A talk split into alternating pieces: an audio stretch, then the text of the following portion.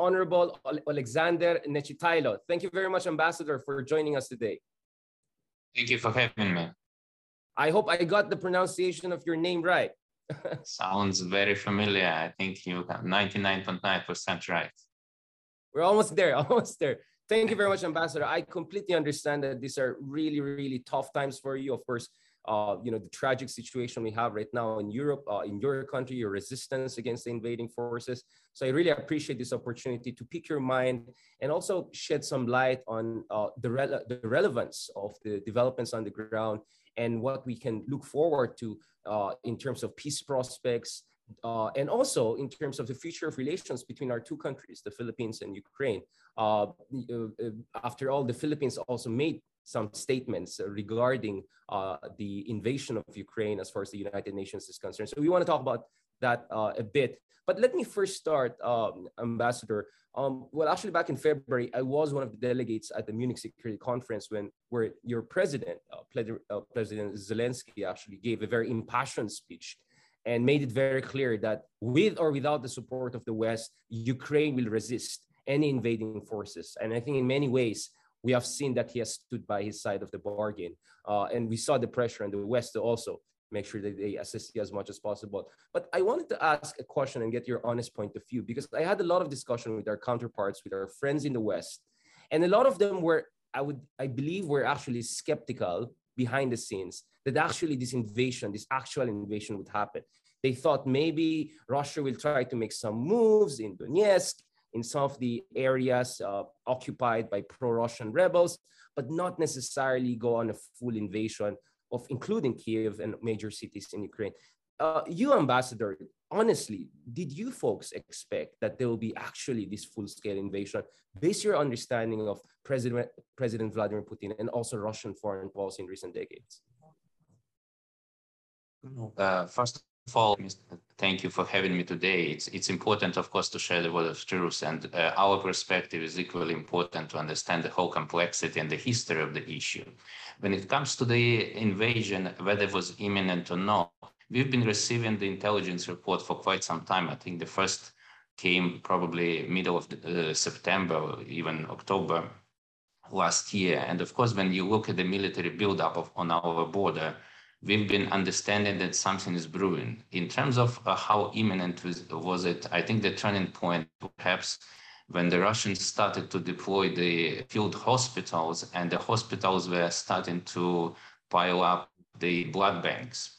Blood banks is something that is perishable. So basically, you would not start to, to do that unless you really plan to treat some casualties and to, to, to have some you know use for that for that for that blood. So in that sense that was the point when we realized that it's going to be something very serious although in terms of scale that all the cities practically all major cities in ukraine were subjected to the military and air strikes of course i think in in that sense it it, it, it came also uh, as a shocking surprise to, to many of us Right. I mean, uh, that's also the sense we get that I think many, many, including some of the allies of Russia, my, my suspicion is even China was perhaps not not uh, expecting such a full-scale invasion. Um, Ambassador, before going to the meat of this discussion, for the benefit of our audience, uh, unfortunately, there's a lot of ignorance, I would say, or lack of proper understanding of the cultural differences. I mean, there's a lot of knowledge about similarities between Ukrainian culture and language and the Russian culture and language. I think President Putin has always tried to, some would say, overemphasize on similarities. But we know that Ukraine has a very distinct culture, right? Yes, I mean, uh, you can we can talk about uh, you know Gogol and a lot of very important Ukrainian figure in uh, history that also played a very important role in Russian cultural history and efflorescence. But we know that Ukraine also has a very unique history from the medieval times. You were more oriented towards the West, the Polish, Lithuanian Commonwealth. So large parts of Ukraine actually had a very different geopolitical and cultural and even intellectual tradition from you know what is today's Russia, which was really under the Muscovite you know uh, kingdom and all, and its orientation was more towards the east and the south, etc.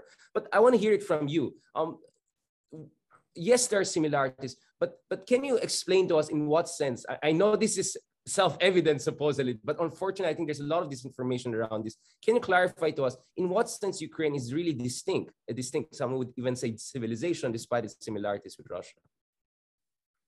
Well ukraine is a multilingual and multicultural and multi-religious country. Historically kiev the capital of ukraine has been the uh, cradle of the eastern european civilization. The history of kiev itself is more than years old when it comes to similarities or historical past or so-called brotherhood, as they often put in by the Russian put, put by the Russian propaganda, you have to understand that the history of Moscow is less than 900 years old. So in terms of history, in terms of culture, in terms of traditions and the statehood, Kiev has been always the forefront of the statehood in that part of the world. When it comes also to the language and other things like religion, we've been always looking at it at, at, as something that has been, uh, you know, of advantage to us or something that can unite people, not divide the people. Therefore, even in the current Ukraine, if you look at the composition ethnically, we have about 25%, uh, slightly less maybe, of ethnic Russians now. However, in terms of their self-identification, they are Ukrainian citizens and they are fully integrated uh, as, as, Ukrainians. That's why all these false narratives of you know, necessity to somehow protect the Russian language or the Russian culture being somehow, you know, uh, not respected in Ukraine. These are all, all false narratives. So uh, if you look at the mindset, what's the major difference between the Russians and Ukrainians? Ukraine has been free loving and independent uh, people. In terms of personal liberties, that was the ultimate value for many Ukrainians. And if you look at the history of Ukrainian Cossacks, we had the world written constitution. That was the Bill of Rights and Liberties that was written 70 years before the US Constitution was passed in, in the 18th century in Ukraine. And until now, those values uh, I would call it embedded in our DNA. And therefore, we stand up for those values, even though, you know, when it comes to political part of the issue, mm. it's European Union values, NATO values, or generally the world values, we would stand up uh, for those values regardless of the political the political uh, discourse in the country. And what we have seen on the ground now is Ukrainians, for us, this uh, resistance to the aggression. It comes uh, from our view from our values and therefore it makes us invincible you know. Other than that it's a fight not just between let's say ukrainians and the russians. We believe this is the fight of two uh, different worlds the world of uh, free peace loving and and and uh, and somebody who wants to impose other views of us on us. Uh, during the 1,500 years history, we did other country or nation. And you rightly pointed that parts of Ukraine historically been divided between the Russian Empire, Polish and Lithuanian kingdom, the Austrian and Hungarian Empire. However, what unites us is our culture and our values. So that is something, the bottom line. Even in our national ID cards, we never state somebody's ethnicity or religion because for Ukraine, every person, every hmm. individual that lives in Ukraine is a citizen with equal freedoms. Right. Thank you very much for pointing that out. So, so Ambassador, here where I'm going to begin to ask a little bit more challenging questions. I think now we set the tone. Um, there have been a lot of accusations that uh, I mean, we know that President Volodymyr Zelensky is of Jewish descent, so I think that's a very much reflection of the cosmopolitan and multicultural nature of Ukraine. At the same time, uh, we have you know pro-Kremlin outlets, folks in Russia accusing uh, uh, Ukraine of being a supposedly a neo-Nazi regime. There have been discussion of the Azov Brigade, for instance, of the more far right uh, elements in Ukraine being involved in some of the military operations throughout the past decade and the latest, of course, resistance against Russia. Uh, what do you say about that? I mean, for some people, that is out of this world. But unfortunately, uh, I'll be honest about it, Ambassador. I've seen a lot of people online uh, essentially regurgitating that, including here in the Philippines. I mean, I was very shocked. I come back from Europe. I'm expecting to have a fresh discussion because I'm sure not everyone is very familiar with the nitty gritties of Ukraine. Next thing I know, there it seems there's already a script out there, right? And it's shocking whenever I make a statement on Ukraine, I'll see all of these posts about Azov Brigade, far right elements, supposedly the need for denazification of Ukraine and all. And for me, it's it, that's crazy because your president is of Jewish descent, right? You have a very cosmopolitan political class and population. Can you tell us a little bit about that? I know it might sound laughable, but this is this is a real accusation that is being uh, thrown out and unfortunately is being regurgitated right and left. You have to understand one fundamental thing. Ukraine is a democracy with the rule of law. We are the member of the Council of Europe. And in that sense, we abide all the international uh, principles of the law in, uh, in terms of also the uh, radical uh, theories or radical, you know, movements in Ukraine. So for you to understand in Ukraine, all authoritarian or let's say uh, autocratic uh, ideology has been banned by law, including Nazi ideology and communist ideology. Even the mm. symbols of Nazism and symbols of communism are banned by law. If you display in public a symbol of communism or let's say of Nazism, you will be penalized. So in that sense, it's uh, absolutely, uh, how they say, baseless to assume that Ukraine, especially when it comes to the government policies, would somehow entertain radical theories or radical political movements.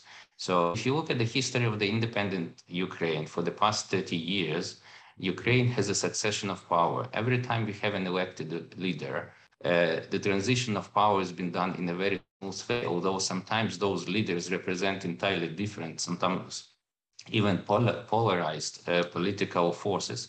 But in that sense, what makes Ukraine strong is the foundational democracies, institutions of state that are strong, and then they allow for, for the for the society, for the NGOs, political parties to, to, to, to continue to, uh, to, to prosper, I would say, in a very competitive environment. That's why people are very uh, careful in terms of, uh, you know, their political uh, votes, in terms of their uh, political sympathies, etc., etc. So the whole notion of uh, you know, a person with a Jewish descent being a leader of a, a neo-Nazi state, of course, is ridiculous. Not even entertain, uh, you know, going deep into that. Again, we don't look at the person's ethnicity or religious beliefs when it comes to, you know, uh, personal values or politicians or whatever. People in Ukraine vote for certain mandate for political party or for the individual. And then they expect from that individual who elects into the public, who's been elected in the public office to uh, meet very high standards of accountability. So that's also one of the fundamental things for Ukrainians that we, we, we would never compromise.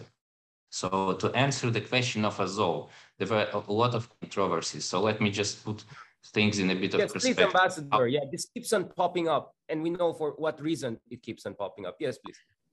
How Azov was created. In 2014, when Russia invaded Ukraine, Ukrainian armed forces were not in a such, uh, let's say, condition to uh, face this kind overwhelming sense. There were a lot of volunteers coming from all parts of Ukraine, from all kind of background, to come and defend uh, the homeland. So Azov was one of the first, uh, let's say, units that was created from the volunteers.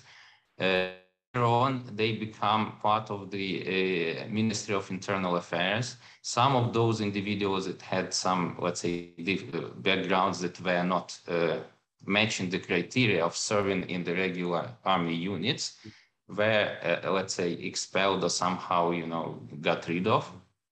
But in that sense, now Azov is the regular unit of the Ministry of Home Affairs, and uh, they are very motivated. Those stories around it, uh, you know, being created and being pushed around by the Russian propaganda to somehow instill this image of Ukraine as a neo-Nazi state, and there are some, let's say, uh, atrocities or, whatever they, they, call, or to distract from the crimes for the uh, violation of the international humanitarian law that is taking place in Ukraine. Uh, is now uh, defending uh, the city of Mariupol together with uh, our other unit of the Ukrainian Marine Marines. So in that sense, if you see that Russia was to take over Mariupol after more than 40 days of siege, you know, and this mm-hmm. absolutely unbearable destruction of civil infrastructure, civilian infrastructure, you know, mass killings of, of, of innocent people there, shows that the defenders of Ukraine, they are well they are motivated not by the ideology, but uh, by, by their very essence, uh, you know, to protect their, their own families, etc., etc. Mm-hmm. And if I'm, if I'm not mistaken, uh, uh Ambassador, uh, Ukraine, uh, in terms of far right parties, they have very minimal to non existent representation, right, in the parliament. I mean, we know there are far right parties in Western Europe who may have even more representation than in Ukraine. I think this is some of the facts that is perhaps missing in terms of discussion of Ukraine. The other question I want to ask, uh, Ambassador, is this. Um, you know, last year when the Taliban was closing in on the gates of Kabul, you know, there was uh, there were all of these intelligence assessments by the Americans that perhaps they can hold out for weeks, if not months, etc. Uh, and we saw what happened. Of course, even before the Taliban came, the government folded.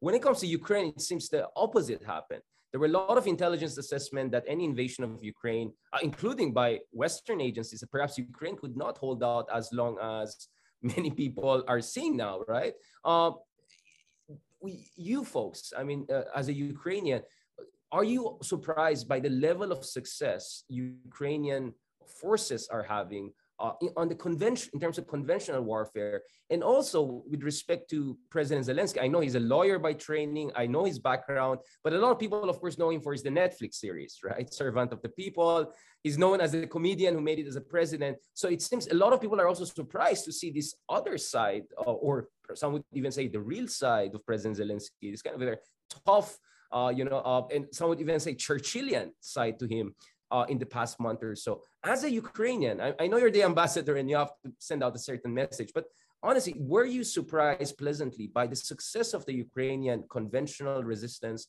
and also by the kind of almost some would say Churchillian leadership that President Zelensky has displayed over the past month or so? Uh, let me say probably this, that uh, the war uh, that uh, was imposed on us became a big challenge, a big test for leadership and for, uh, for, for every one of us. I mean, in, whether you are in the position of president, ambassador, or you're just an ordinary citizen of Ukraine. Hmm. President Zelensky has been showing extraordinary leadership, and his uh, famous quote, "I don't need a ride, I need ammunition," becomes now the motto for, for I think, for many Ukrainians and uh, inspires a lot of, uh, I think, international politicians. By far, he is the most respected politician in the world, and he's been invited to speak before the parliaments across the world. You know, UK, US, Japan. You just know. And the UN General so, uh, Assembly, uh, right? Yeah. Yes, most recently he, he spoke at the UN General Assembly at the UN Security Council. And in in a sense of his messages, if you notice, he's been always very straightforward, you know, uh, mm. saying things that normally politicians are trying to soften or trying to avoid. So that's the sense, because he is a very sincere person.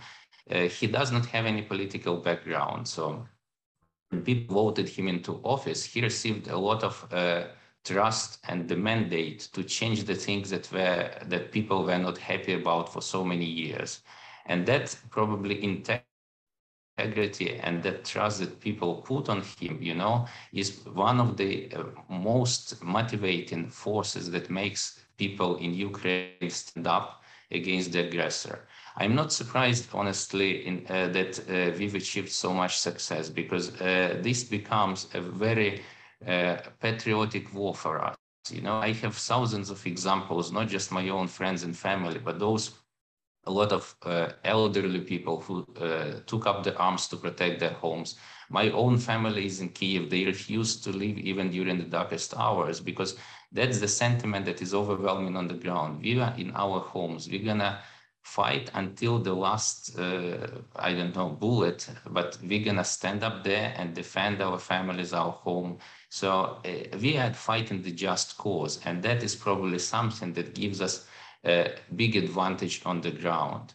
If you saw uh, generally the conventional forces, what was used to be the second largest uh, armed forces in the world, when it comes to the ground, we understand they in fact poorly equipped, they are not motivated and that also uh, gives us uh, that sense that right and a lot of them are yeah. conscripts. They're not professional a lot of them are conscripts. And uh, you know those who were captured by our armed forces they only had the uh, ratio and the fuel and the munition for three days.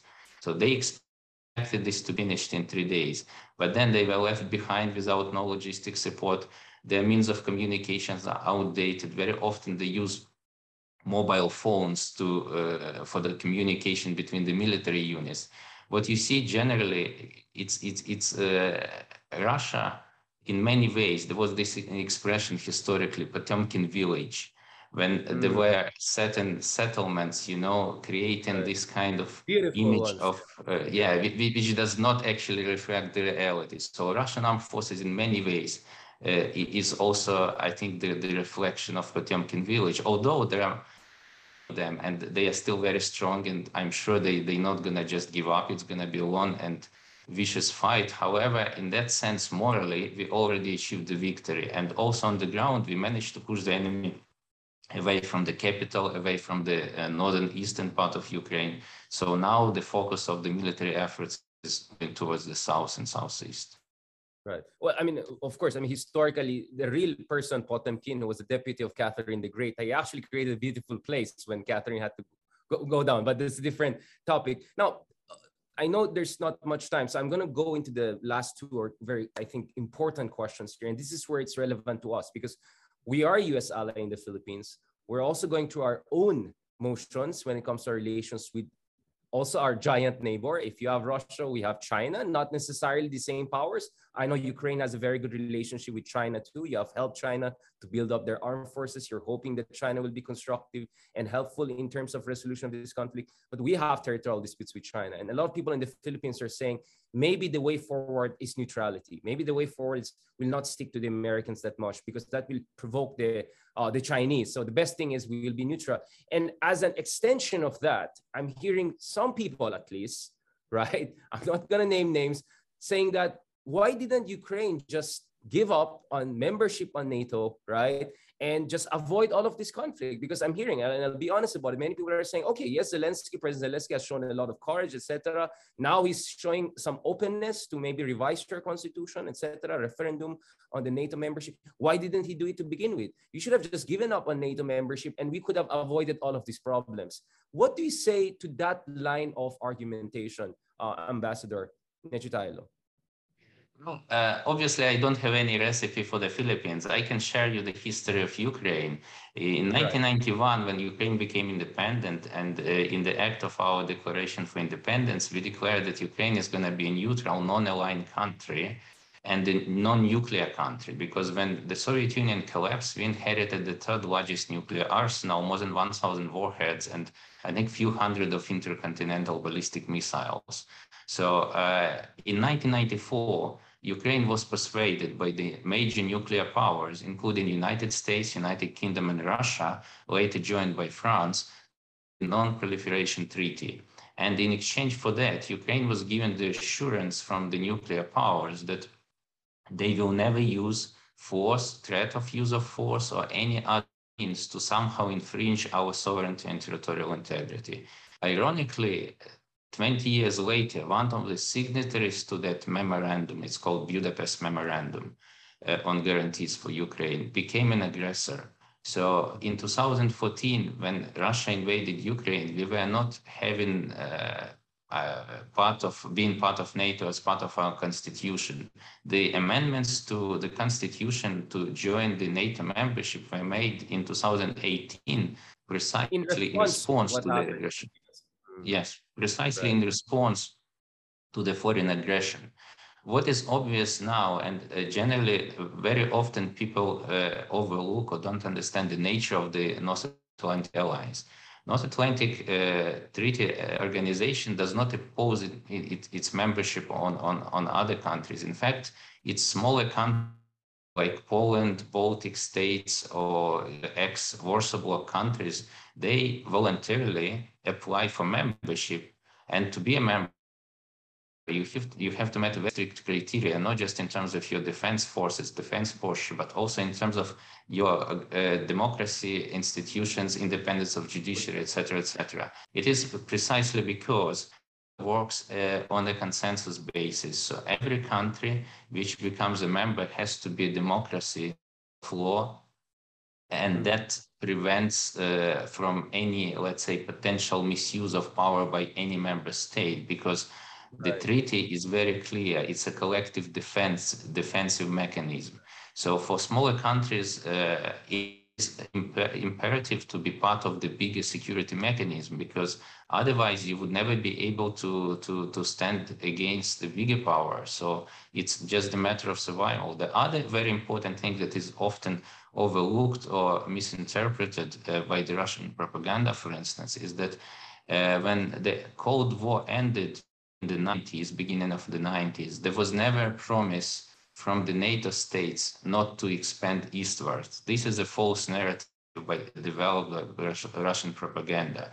Mikhail Gorbachev, who was the president of the USSR at that time, and Eduard Shevardnadze, who was the foreign minister of the USSR, in their memoirs, they are very clear. There was no uh, formal promise for NATO not to expand eastwards. What was formal promise in 1994 for Ukraine to give up nuclear weapons and in exchange uh, assurance. However, it worked, you see, neutrality did not work for us. Therefore, we believe only by being part of the biggest security mechanism uh, that's this that's something that would really uh, help us to to protect our sovereignty and territorial integrity. And if you look at the latest comments by President Zelensky, he's always emphasizing that uh, amendments to the constitution can be discussed. However, only in the uh, bigger context of providing Ukraine with the security guarantees that are effective and they are workable based on the Budapest uh, memorandum, right? Of we're talking about 1994 after the, nuclearization. Uh, I want to go back to this because we hear this is not only from Russia. We have folks like John Mearsheimer, of course, famously or notoriously, depending on how you see his arguments, saying that this is essentially the fault of the West, especially when President George W. Bush in 2008 essentially said that Georgia and Ukraine should be or at some point will be part of, of NATO, and that has provoked supposedly Russia. That's the argument. And of course, the Russian side keep on citing John Mearsheimer and a number of folks arguing along those lines. But one thing that I don't think is as much discussed, and coming from a quote unquote smaller country, and this is what I find very annoying, is that people talk as if it's only the big countries who have agencies. It's the only them who have decisions to make. I think what is not discussed is why a lot of Baltics, I mean, all the Baltic states, uh, a lot of them, Romania, Poland, Hungary, a lot of these Eastern Central European countries, what did, why did they decide to join NATO as soon as they got a chance? I think this is a question that a lot of people are not asking. It's all about what NATO and what Russia are doing to each other, right? Now, as a Ukrainian, why do you think they it seems a lot of them rush to join the NATO as soon as they can. And you, at some point, signal your willingness to join the NATO. Why? Why would you want to do that? Well, uh, again, Ukraine is a democracy, and democracy is not uh, the perfect, let's say, system, but as mm. we hmm. know, I think it's quite common. So in Ukraine, political process and to achieve any political consensus on certain issues takes usually and if you look at the political situations in the Central and Eastern Europe, uh, for instance, Poland or uh, Czech Republic or Hungary at that time, there was a nationwide consensus that those countries would like to become the members of European Union and NATO as soon as possible. For Ukraine, it took a bit of time to realize that these are the things, this is the formula that will lead us as a nation to, nation to success. Therefore, to build up this nationwide consensus took a bit of time. And again, you see, but that's the difference between autocracy and democracy. In autocracy, you can impose your view on the people and then do certain things depending on the leader. If the leader is, uh, let's say, good or uh, educated. So you had to build consensus, ambassador. So you had yeah. so it, it, it took a time to build the, the, yeah. the consensus. Yeah, and of course, I the decisive point was the the, the tip the, the, the, the, the iceberg was the invasion of 2014 and the illegal annexation of Crimea. Then we realized that uh, it's it, it do it on our own, although as you see what is happening on the ground now with a lot of efforts and a lot of resources, you know, being put in, we, we are quite successful in, in, in defending our country on our own so far.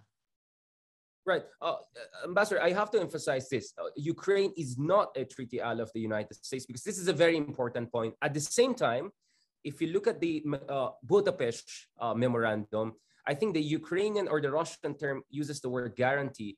But if you ask the Americans, they say they they said assurances. So it's I think legally speaking, the ramifications are quite different because when you use the term guarantee, which is I think the Russian or Ukrainian word used, uh, it is more like what's NATO doing if in, in case of collective defense. Now, I know that's a debate, and I know, of course, you have your own diplomacy with the Americans. But one of the one of the reasons why what's happening in Ukraine is also very important for us as US allies is that people are looking at this and saying, is US a reliable international partner? In our case, will it be a reliable treaty ally? Now, I know President Zelensky has been doing both at the same time, like gratitude, but pressure, gratitude, pressure. I see what he's doing. Very smoothly played, I would say, as a geopolitical analyst. Uh, you, Ambassador, what is your assessment of the degree of assistance you have been getting from NATO and especially from Americans over the past few years. I understand initially there were a lot of disappointments, but it seems now there's a lot of move by the US Congress, by the Biden administration to give you the weaponries, the financing, the, the assistance, and the diplomatic support, not to mention the biggest sanction barrage in human history. So now Russia is the most sanctioned country on earth, right? No other country even comes close, right? Um, what is your assessment of that? Is America a reliable partner? If yes and no, why and how? May I get your point on that? Because this is very important for us as, as Filipinos. We're also watching. Can we count on our treaty allies uh, amidst our own territorial dispute with another giant power? Let me go back to the Budapest Memorandum that was signed in 1994. Uh, I was a bit privy to, to, to that work back you know, in those days. So right, there was right, indeed right. a discussion during the negotiations, what terms should we use? Ukrainian uh, participants insisted on using the word guarantees, while our uh, other counterparts were adamant to, to use assurance. So assurance was a kind of compromise that was implying the, the, the, the, the help when it comes to the point. However, if you look at the nature of the documents, it's a memorandum and binding. So legally, the mem the those uh, parties th they are not legally bound to say to take action once it's broken. I mean, it, it's more of a moral and political statement rather than a legally binding document. However, that does not, uh, let's say, release those parties who signed it from their obligations uh, that, that were undertaken in, into the, the, document. So when it comes to the position states and, and our Western allies, I think without their help, we would not be able to, to, to, to be so successful in the our country. In fact, uh, it's been instrumental in terms of, you know, enhancing our defense forces capabilities and providing with the necessary means to defend ourselves. It's so far it's purely defensive weapons. If you look at what we are receiving from from the UK, from the US, it's purely defensive weapons. Of course, we would like to have more because we understand that even with those uh, assistance that we get, we are still lacking the power. For instance, when it comes to the air force, we would like more to be done. However, uh, their help was instrumental in building up our capabilities. Let me also tell some other aspect of it. I think uh, the resilience and the bravery of Ukrainians was probably one of the factors that this assistance not just possible but also evolving in terms of their uh, let's say volume and in, in, in terms of their uh, potential because uh, I think you were right pointing out there were a lot of expectations that Ukraine will fall like Afghanistan. And when I spoke to our military analysts recently when I was in Kiev, they said that if Ukrainian armed forces before the invasion were given at least one third of what Afghan national forces had from the US, the situation on the ground would have been entirely different. You know, that would completely turn the tables around. And who knows, perhaps it would even deter Russians from attacking Ukraine in the first place. But again, we have to deal with what we have. And so far, let's say the assistance that we are getting is very important. Without it, we would not be able to be so successful. Mm-hmm. Uh, I understand that, of course, the anti-tank javelin, uh, you know, missiles. I understand the drones were very, very effective uh, on the conventional front. I understand that their, there are efforts, I think, to give you some tanks, some Russian Soviet tanks by Czech Republic. There have been discussions. At this, Poland was trying to see if they can share some of the fighter jets uh, it, but I also saw recently that the Ukrainian Air Force, or at least the Twitter feed that was claiming to be Ukrainian Air Force, were saying they can even use the F-16 or F-15 fighters if they, they're given a few weeks of training. I mean, I mean, this is just for for for some people, this is mind blowing. I mean, this is like real time geopolitics and military tactics. And of course a lot of i mean we are at the forefront of perhaps a new kind of warfare and people are trying to understand that. But um, just to end on our, on our interview because again i know you're, you're very busy. Now let's go towards the um, the discussion of the endpoint here. I mean ambassador in ukraine what is your understanding of what is the end goal of uh, of kremlin here? I mean obviously if their end goal was within three days they're going to take over Kiev and just change the government and put a pro-Russia person. Uh, I understand your former president was kicked out of Ukraine, he was put in neighboring Belarus, probably to put him there back or something. Um, obviously, that plan is out of the window. So, what do you think will uh, Russia's next move be? I mean, um, there are fears that what happened in Chechnya it's a little bit already happening, right? We see in Mariupol, for instance, the, the, the, the, besieging of the cities, the destruction of the infrastructure there. I mean, and, and this is where we see President Zelensky constantly saying the only way forward is a peace deal, right? I mean, while resisting, we have to talk about peace, which is quite an interesting thing because usually you have the opposites, right? If you say peace, you don't try to resist much, or you, you know, if you're in the resistance mode, you don't want to talk. But here we see President Zelensky showing dynamism and saying we have to resist so we have a strong negotiating position uh, vis-a-vis the Russians. What is your understanding? What is the end game here? And what kind of, I don't want to use the term grand bargain, but workable, whether transitional compromise or more last, long-lasting peace deal is really feasible under the current conditions with all the alleg allegations of war crimes, all of the civilian um, casualties, all of this destruction of cities. The Russians have also lost a lot of troops. We're seeing these reports of Russian media personalities uh, asking for blood, essentially. There's also anger in Russia, etc. Under these very difficult and very tragic situations, what is the most, I would say, feasible, reasonable peace deal or end game that, that we can look towards? Ukrainians are a very peaceful nation. We never attacked anyone. We never invaded any other independent sovereign nation. When it comes to defending our own land, of course, we will stand until uh, the last invader will leave Ukraine. So for us, the end game in this uh, war is to protect and to defend our territorial integrity and sovereignty. And that includes generally even the occupied Donbass and Crimea. This is something that we cannot compromise. Mm. Of hmm. course, the success on the ground, the resistance of our armed forces and the people makes our negotiation position much stronger. And that's what President Zelensky also pointed out recently. So uh, it is important uh, while negotiating to make sure that you have your priorities right and you have certain uh, room for compromise. However, you also have the red lines that are not uh, even uh, potentially a subject for negotiation. So when it comes to Ukraine, we've been always committed to peace. And in that sense, of course, we are looking forward to achieving a long-lasting solution. We are not very much interested in achieving, let's say, a temporary ceasefire, because the history of President Putin and his track record, track record shows that for him, ceasefire means just to reload the gun, you know, and to come up stronger against one or the other nation. So in that sense, we, we would like to have something that would provide Ukraine with 100% guarantees, not assurance, and with some practical mechanism how to deploy those guarantees in case Ukraine is threatened again. So uh, again, when it comes to, to, to the solution, we, we, we, are committed to peace, but it has to be a long-lasting solution based on the, uh, let's say, comprehensive formula that will settle all the things in a very clear and transparent way. When it comes to Russia's endgame in this, I understand that the original plan was not just to reincarnate USSR, but also to somehow uh, be in a position to impose their will on the other members of the international community.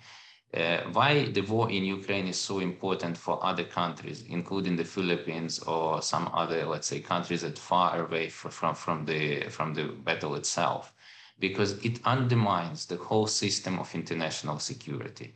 And if we allow the notion of might is right, and this and, and the weaker has to suffer what it what, what it must you know then this whole uh, system that we built since the world war ii falls into the whole paradigm of peaceful co coexistence put into question even uh, the if you look at the president putin's speech before the invasion he uh, questions the very right of Ukrainians to exist. You know, he said that Ukraine, the creation of Ukraine was a, a result of historical errors and crazy decisions, which is absolutely unacceptable.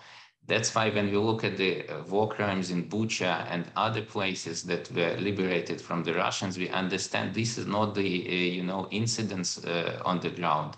This is the extension of the policy of extermination Ukrainians as nation. So if the uh, political leadership does not give us a right to exist, from Russia, then what can you talk about the soldiers on the ground? Of course, they get the carte blanche and they, they do all these atrocities on the ground.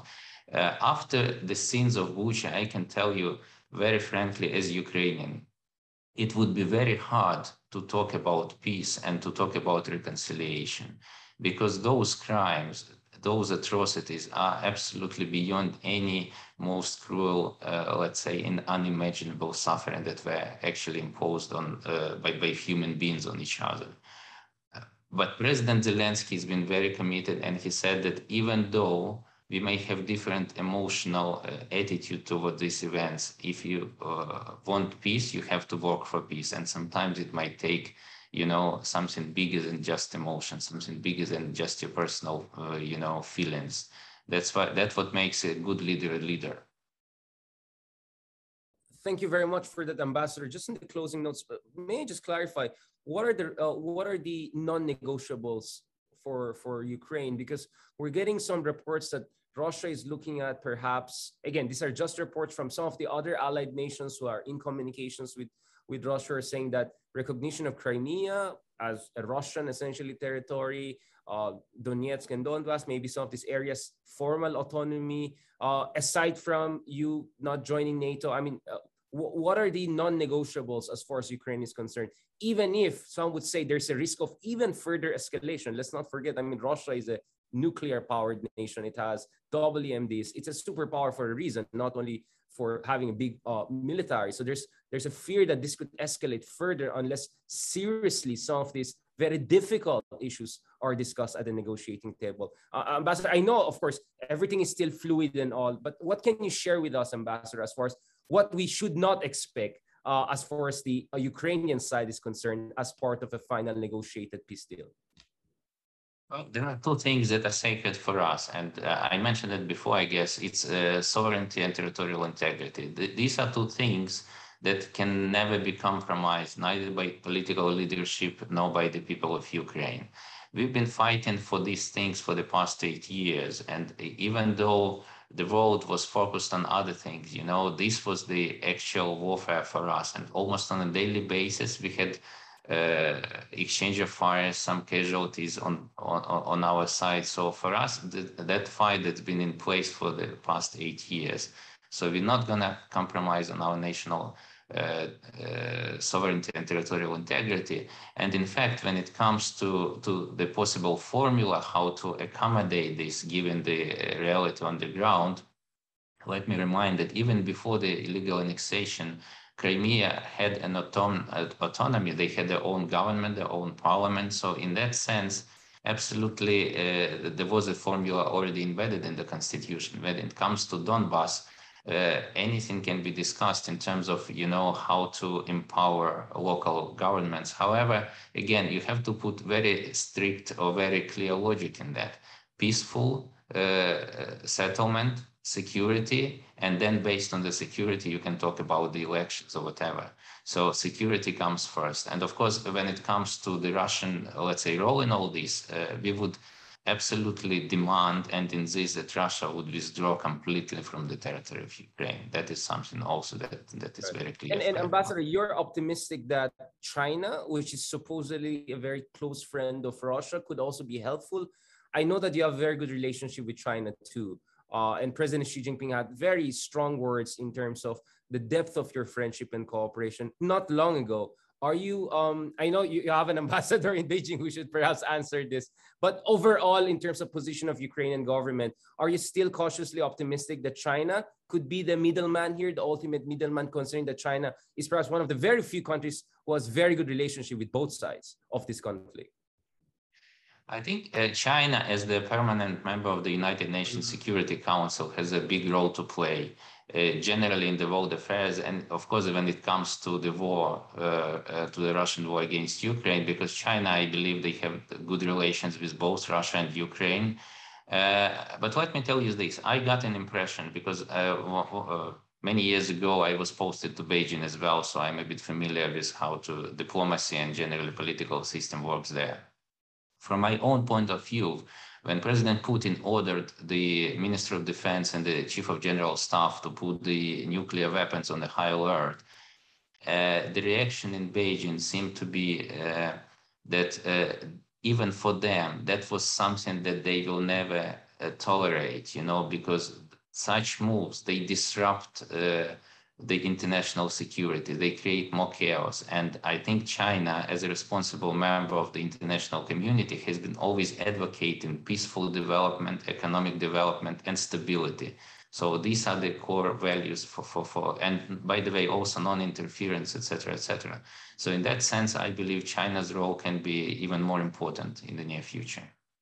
Thank you very much for pointing that out because I noticed consistently, in fairness to China, from the Munich Security Conference onwards, they said that the territorial integrity of all nations, and Ukraine is no exception. That's a term that uh, uh, Foreign Minister Wang Yi used actually, should be respected and upheld. And I and I know that many are criticizing China for economically supporting Russia and all of that. But I think the other side is important and your good relationship with China. So I'm trying to be fair also to our own giant neighbor here. Um, last points. Uh, do you have something to say to our audience in the Philippines? I know, um, you know, we are on different sides of the, the planet, but I think Ukraine and Philippines, we share a lot of uh, tragic struggles to be stronger democracies all of us have been squeezed between major powers and have been trying to navigate our own history, to be captains of our own destiny. So that's why I feel a lot of affinity with Ukraine, even though we may be from completely different continents and parts of the world. There's just something about our tragic history and our heroic struggles for strategic autonomy that I think brings us together. So, Ambassador, do you have something to say to our audience, to the Filipino audience? A lot of people who are actually watching and following very carefully what's happening in Ukraine. Today is a special day. Today, uh, 7th of April 2022, is the 30th anniversary of the establishment of diplomatic relations between Ukraine and the Philippines. So, in that sense, it, again, it's, it's a special day, and my congratulations to all my friends, colleagues, and counterparts in the Philippines. From my own personal history, when I first arrived in Manila in 1997, I literally fell in love with these hardworking people, open people, those people who always uh, share the same values with us. So at the human to human level, I believe there are so many connections. When you look at the number of seafarers in the world, Ukrainians and the Filipinos, they are among the most numerous seafarers. And I've sensed that every time I come to the Philippines, that, that sense of connection, that sense of direction. So I believe even the uh, reaction of the Philippine government on, on, on this war against Ukraine, Philippines openly said that they are ready to receive even the refugees from Ukraine. This is something that we will never forget. We value it very much. And I want to wish all the Filipinos to live in peace, economic development, and prosperity. And you can always count on Ukraine as a good friend not just in terms of official, uh, let's say, uh, communication, but also on, on a human to human level.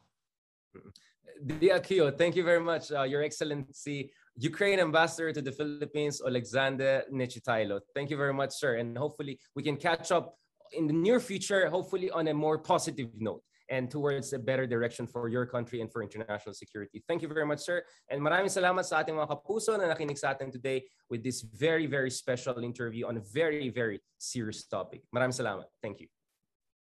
Thank you.